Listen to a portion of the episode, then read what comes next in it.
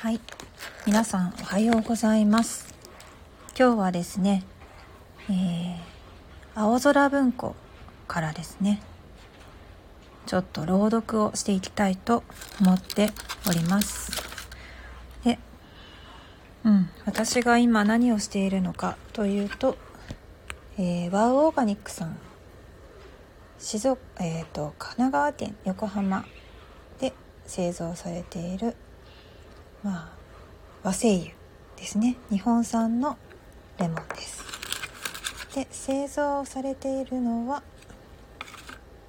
神奈川県ですがなんかとてもね瀬戸内海っていう感じはしますけれどもね。柑橘類は。とってもね可愛いパッケージに入っているこのハマというですね。この湯飲みなどの焼き物を焼成する際に歪みを抑えるため焼き台の役割を果たす昔ながらの釜道具ですと。この写真に写っている左側の精油を垂らす素焼きのものですね。この素焼きの陶器は一つ一つに表情があり小さな傷や釉薬の跡は浜ならではの味となっております。そのため浜の小さな傷や汚れによる返品はお受けしておりません。ということになっております。このハマは日本の佐賀県嬉野市で作られているものですね。ではここにあいやほんあ本当にいい香りですね。このワーオーガニックさんのレモンを垂らしながら梶井本次郎のですねレモン青空文庫より朗読していきたいと思います。レモン梶井本次郎。得体の知れない不吉な塊が私の心を始終押さえつけていた。お、K&K カフェさん、おはようございます。焦燥と言おうか、嫌悪と言おうか。酒を飲んだ後に二日酔いがあるように、酒を毎日飲んでいると、二日酔いに相当した時期がやってくる。それが来たのだ。これはちょっといけなかった。結果した配線カタルや神経衰弱がいけないのではない。また背を焼くような借金などがいけないのではない。おひよこ。パパとママの秘密基地さんおはようございます。クレアさんおはようございます。今日は朗読会です。いけないのはその不吉な塊だ。以前私を喜ばせたどんな美しい音楽もどんな美しい詩の一節も辛抱がならなくなった。蓄音機を聞かせてもらいにわざわざ出かけて行っても最初の23小節で不意に立ち上がってしまいたくなる。何かが私をいたたまらずさせるのだ。それで始終私は町から町を浮浪し続けていた。なぜだかその頃私はみすぼらしくて美しいものに強く引きつけられたのを覚えている。風景にしても壊れかかった町だとかその町にしてもよそよそしい表通りもよりもどこか親しみのある汚い洗濯物が干してあったりガラクタが転がしてあったりむさ苦しい部屋が覗いていたりする裏通りが好きであった。雨や風が蝕んでやがて土に帰ってしまうといったような趣のある町で土塀が崩れていたり家並みが傾きかかっていたり勢いのいいのは植物だけで時とするとびっくりさせるようなひまわりがあったりカンナが咲いていたりする。あカンナも出てくるんですね。ひまわりも出てくるんですね。そういった香りもちょっと嗅いでみたい。時々私はそんな道を歩きながらふとそこが京都ではなくて京都から何百里も離れた仙台とか長崎とかそのような市へ今自分が来ているのだという錯覚を起こそうと努める。うん。ロンリーさんおはようございます。完全にあれですね。脳内旅行されていますね。今皆さんにとっても役に立つイマジネーション力なのではないでしょうか。私はできることなら京都から逃げ出して誰一人知らないような市へ行ってしまいたかった。第一に安静、がらんとした旅館の一室、正常な布団、匂いのいい蚊帳とノリのよく効いた浴衣。そこで一月ほど何も思わず横になりたい、ね、ロニーさんおはようございます。願わくはここがいつの間にかその死になっているのだったら。錯覚がようやく成功し始めると私はそれからそれへ想像の絵の具を塗りつけてゆく。何のことはない。私の錯覚と壊れかかった町との二重写しである。そして私はその中に現実の私自身を見失うのを楽しんだ。私はまたあの花火というやつが好きになった。花火そのものは第二弾としてあの安っぽい絵の具で赤や紫や木や青や様々な縞模様を持った花火の束。中山寺の星下り花合戦枯れすすき。それからネズミ花火というのは一つずつ輪になっていて箱に詰めてあるそんなものが変に私の心をそそったそれからまたビードロという色ガラスで鯛や花を打ち出してあるおはじきが好きになったし、南京玉が好きになった。またそれを舐めてみるのが私にとって何とも言えない強楽だったのだ。あのビードロの味ほどかすかな涼しい味があるものか。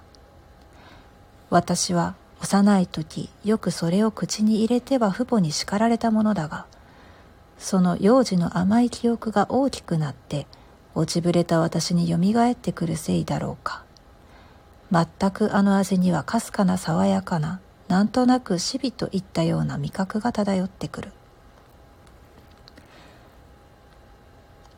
察しはつくだろうが私にはまるで金がなかった。とはいえそんなものを見て少しでも心の動きかけた時の私自身を慰めるためには贅沢ということが必要であった。2銭や3銭のものと言って贅沢なもの。美しいものと言って無気力な私の触覚にむしろこびてくるもの。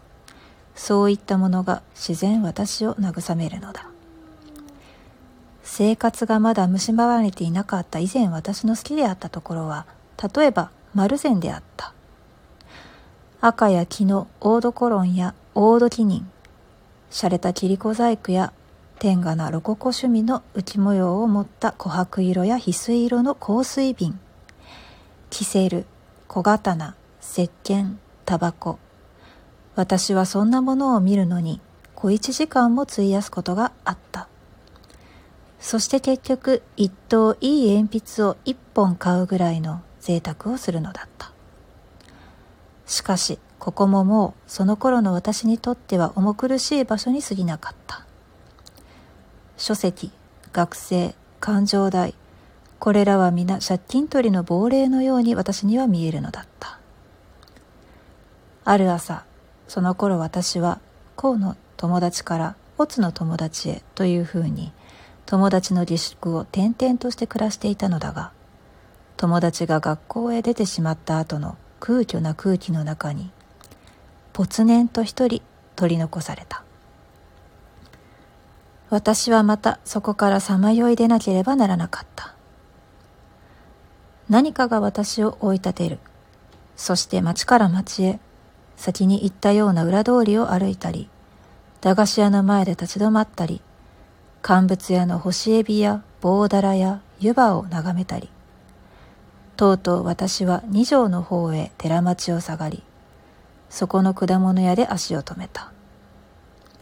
ここでちょっとその果物屋を紹介したいのだが、その果物屋は私の知っていた範囲で最も好きな店であった。そこは決して立派な店ではなかったのだが、果物屋固有の美しさが最も露骨に、ま、感じられた。果物はかなり勾配の急な台の上に並べてあって、その台というのも古びた黒い漆塗りの板だったように思える。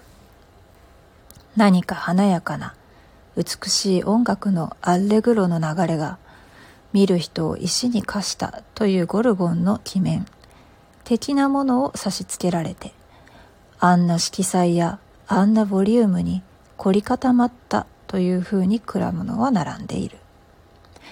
青物もやはり奥へ行けば行くほどうず高く積まれている。実際あそこの人参葉の美しさなどは素晴らしかった。それから水につけてある豆だとかくわいだとか。またそこの家の美しいのは夜だった。寺町通りは一帯に賑やかな通りでと言って漢字は東京や大阪よりはずっと住んでいるが飾り窓の光がおびただしく街路へ流れ出ている。それがどうしたわけかその店頭の周囲だけが妙に暗いのだ。もともと片方は暗い二条通りに接している街角になっているので暗いのは当然であったがその林家が寺町通りにある家にもかかわらず暗かったのがはっきりしない。しかしその家が暗くなかったらあんなにも私を誘惑するには至らなかったと思う。もう一つはその家の打ち出したひさしなのだがそのひさしが目深にかぶった帽子のようにこれは形容というよりもおやあそこの店は帽子のひさしをやけに下げているぞと思わせるほどなのでひさしの上はこれも真っ暗なのだ。そう周囲が真っ暗なため店頭につけられたいくつもの電灯が周囲のように浴びせかけられる絢爛は周囲の何者にも奪われることなく欲しいままにも美しい眺めが照らし出されているのだ。裸の電灯が細長い螺旋棒をキリキリ目の中へ差し込んでくる往来に立ってまた近所にある鍵屋の2階のガラス窓を透かして眺めたこの果物店の眺めほど。その時々の私を面白がらせたものは寺町の中でも稀だった。その日私はいつになくその店で買い物をした。というのはその店には珍しいレモンが出ていたのだ。レモンなどごくありふれている。がその店というのもみすぼらしくはないまでもただ当たり前の八百屋に過ぎなかったのでそれでそれまであまり見かけたことはなかった。一体私はあのレモンが好きだ。レモンエローの絵の具をチューブから絞り出して固めたようなあの単純な色もそれからあの竹の詰まった防水型の格好も。結局私はそれを一つだけ買うことにした。それから私はどこへどう歩いたのだろう。私は長い間街を歩いていた。始終私の心を押さえつけていた不吉な塊がそれを握った瞬間からいくらか緩んできたと見えて私は街の上で非常に幸福であった。ベルさんおはようございます。あんなにしつこかった憂鬱がそんなものの一家で紛らわされる。あるいは不審なことが逆説的な本当であった。それにしても心というやつは何という不可思議なやつだろう。そのレモンの冷たさは例えようもなく良かった。その頃私は配線を悪くしていていつも体に熱が出た事実友達の誰彼に私の熱を見せびらかすために手の握り合いなどをしてみるのだが私の手のひらが誰のよりも熱かったその熱いせいだったのだろう。握っている手のひらから、身内に染み通ってゆくようなその冷たさは心よいものだった。私は何度も何度もその果実を鼻に持って行っては嗅いでみた。それの産地だというカリフォルニアが想像に上がってくる。漢文で習ったうーんわからないですね書いてあった「鼻を打つ」という言葉がキレキレに浮かんでくるそして深々と胸いっぱいにによやかな空気を吸い込めばついぞ胸いっぱいに呼吸したことのなかった私の体や顔には熱い血のほとぼりが昇ってきてなんだか身内に元気が目覚めてきたのだった。実際あんな単純な霊覚や触覚や嗅覚や視覚がずっと昔からこればかり探していたのだと言いたくなったほど私にしっくりしたなんて私は不思議に思える。それがあの頃のことなんだから。私はもう往来を軽やかな興奮に弾んで一種誇りやかな気持ちさえ感じながら美的消息をして街を闊歩した詩人のことなど思い浮かべては歩いていた。汚れた手拭きの上へ乗せてみたりマントの上へあてがってみたりして色の繁栄を図ったりまたこんなことを思ったり。つまりはこの重さなんだな。ミキさんおはようございます。この重さこそ常々尋ねあぐんでいたもので疑いもなくこの重さは全てのいいものが全ての美しいものを重量に換算してきた重さであるとか思い上がった快逆心からそんな馬鹿げたことを考えてみたり。おはようございます。何がさて私は幸福だったのだ？私も今レモンの香りを嗅いで幸福ですけどね。続けます。どこをどう歩いたのだろう？私が最後に立ったのは丸善の前だった。平常あんなに避けていた丸善がその時の私にはやすやすと入れるように思えた。今日は一つ入ってみてやろう。そして私はずかずか入っていった。しかしどうしたことだろう。私の心を満たしていた幸福な感情はだんだん逃げていった。香水の瓶にもキセルにも私の心はのしかかってはゆかなかった。憂鬱が立て込めてくる。私は歩き回った疲労が出てきたのだと思った。私は画本かなの棚の前へ行ってみた合衆の重たいのを取り出すのさえ常に増して力がいるなと思ったしかし私は一冊ずつ抜き出しては見る。そして開けては見るのだが、克明にははぐってゆく気持ちはさらに湧いてこない。しかも呪われたことにまた次の一冊を引き出してくる。それも同じことだ。それでいて一度バラバラとやってみなくては気が済まないのだ。それ以上はたまらなくなってそこへ置いてしまう。以前の位置へ戻すことでさえできない私は幾度もそれを繰り返したとうとうおしまいには日頃から大好きだったアングルの橙色の重い本までなお一層の耐え難さのために置いてしまったなんという呪われたことだ手の筋肉に疲労が残っている。私は憂鬱になってしまって自分が抜いたまま積み重ねた本の群れを眺めていた。以前にはあんなに私を引きつけた絵本かながどうしたことだろう。一枚一枚に目をさらし終わってあとさてあまりに尋常な周囲を見渡すとあの変にそぐわない気持ちを私は以前には好んで味わっていたものであった。あそうだそうだ。その時私はたもとの中のレモンを思い出した。本の色彩をごちゃごちゃに積み上げて一度このレモンで試してみたら。そうだ。私にまた先ほどの軽やかな興奮が返ってきた。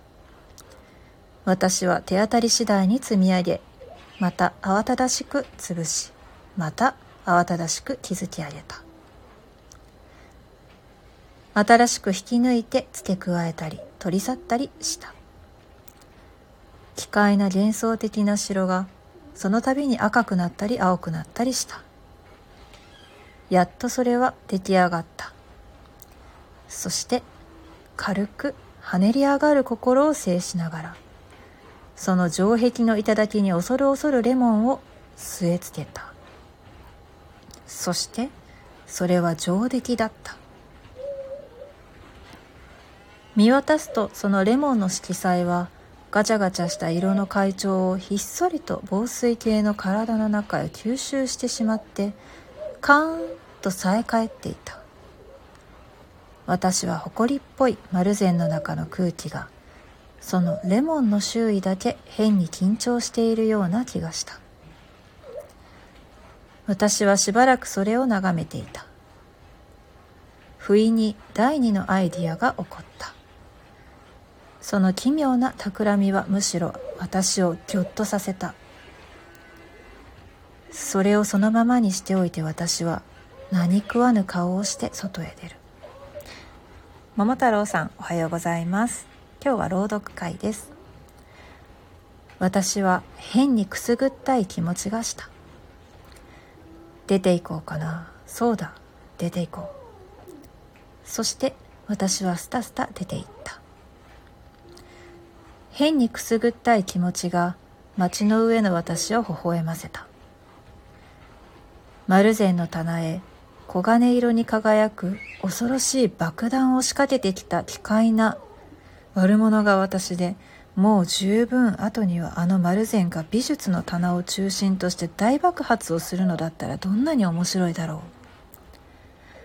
私はこの想像を熱心に追求した。そうしたらあの気詰まりな丸善も木っ端みじんだろう。そして私は活動写真の看板画が期待な趣で街を彩っている京極を下っていった。以上。青空創刊号青空社。1925年大正14年1月。レモンですね。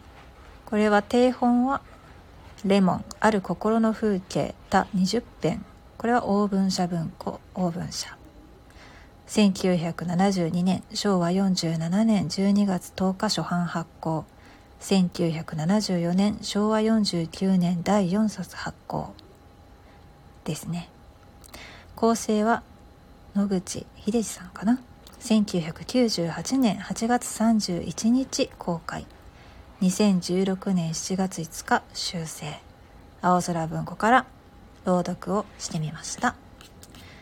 今日はですね連休中にですね届いた連休というか土日の間に届いたワウオーガニックさんのレモンの香りを嗅いだら急にですねレモンが書いてある物語を読みたいなと思ったんですね。もちろんこの梶井元次郎さんの「レモン」とあともう一つ「知恵胡椒」も載っているわけです。知恵胡椒覚えていらっしゃいますか？知恵胡椒のレモン。これはそうですね。小いつ頃だったのか？小学生だったのか？中学生だったのか？その頃に知恵胡椒見ましたね。これも、えー、青空朗読をされている方のところの、えー、文章から少し読ませていただきます。知恵胡椒レモン愛花著者高村光太郎。そんなにもあなたはレモンを待っていた。悲しく白く明るい死のとこで私の手から取った一つのレモンをあなたのきれいな歯がガリリと噛んだ。トパーズ色の好気が立つ。その数滴の天のものなるレモンの汁はパッとあなたの意識を正常にした。あなたの青く澄んだ目がかすかに笑う。私の手を握るあなたの力の健康さよ。あなたの喉に嵐はあるが、こういう命の瀬戸際に、千恵子は元の千恵子となり、生涯の愛を一瞬に傾けた。それからひととき、昔三点でしたような深呼吸を一つしてあなたの気管はそれなり止まった。写真の前に刺した桜の花影に涼しく光るレモンを今日も置こう。昭和14年の2月ですね。いや知恵胡椒レモン愛花そうですね。これを読むとうーんレモンという香りはですねやはりその人の意識をこうはっと覚醒させる何かがあるんだなというのを感じます。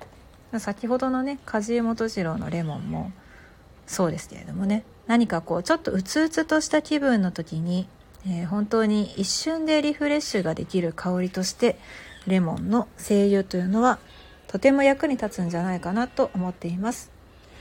私も今ワウオーガニックさんのレモンの香りを嗅いでいますが少しこの苦みのあるそして爽やかな香りは本当に皮をかじったようなですねその時のか、まあ、ていうかな体験を追体験すぐ追体験できる、まあ、いきなりレモンを買ってきてかじろうっていうのは 難しいと思うんですけれどもレモンの精油が手元にあるとあちょっとそういった体験をしたいなということがですね一瞬のうちにできてしまうと。なのでうん、これからねちょっと昨日ですかね緊急事態宣言が出て、えー、私は大阪に住んでいるんですがなかなかですねこのゴールデンウィークどこにも行けないなという感が出ています。でその中でうちの息子なんかはとてもですね外に出ないとまあ退屈はするだろうし、ね、男の子たちかわいそうだなと思うわけなんですがリフレッシュという手法であミキさんも大阪なんですね。なかなかね本当にね外出られないですよね本当にね。そう。フォローします。えい。ありがとうございます。そうなんですよ。あ桃太郎さんも私フォローしてなかったんだ。すみません。フォローしました。なかなか外に出られないこのストレスを抱えたような状態の、えー、体および心なんかをリフレッシュするのに改めてそうですね。えー、レモンの精油の力を感じました。なかなかですね和精油でなんでレモンなのって思われるかもしれないんですが日本の中でレモンが作られている地域はとても多いです、うん、いろんな特徴があると思うのでその地域ごとのレモンを嗅ぎ比べしてみても面白いかもしれません。では今回はですね、えー、著作権フリーな青空文庫から2点 和製油はい。今日はねお昼の12時5分から、えー、Perfume というですね、映画を見て、ちょっと私が昨日チーンってなってたんですね。あの、まあ、サイコパスの主人公が出てくるんですけれども、香りに関する勉強としては非常に役立つ映画なんですが、見た後に気分が沈んでしまうという難点がある映画でもあります。その映画を見た後でですね、ちょっとこう、まあ、考えるところがいろいろあったので今日のお昼からはですねその Perfume を見た後の そう冷心法とか、えー、温心法あとは水蒸気蒸留法なんかその香りの取り方ですね保存方法香りの蒸留方法についてちょっと皆さんでワイワイしたいなと思っております。でそのチーンとした心を引きずったまま 今日はレモンでほっこりとちょっとこうリフレッシュをしてみました。スキッとしましたね。はい。というわけで今日の、えー、ライブは終わりたいと思います。皆さんお付き合いありがとうございました。またですね、香りにまつわるこういったあの面白い文章があれば朗読会なども開きたいと思います。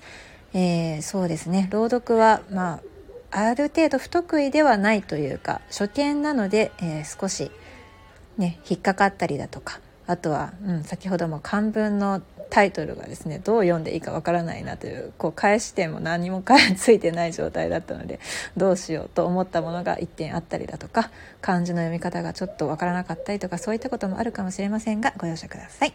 ではではまた次回の配信お楽しみにお願いします。和製油と自然派化粧品の専門店ミューズネストのオーナーコンミュでした。ありがとうございました。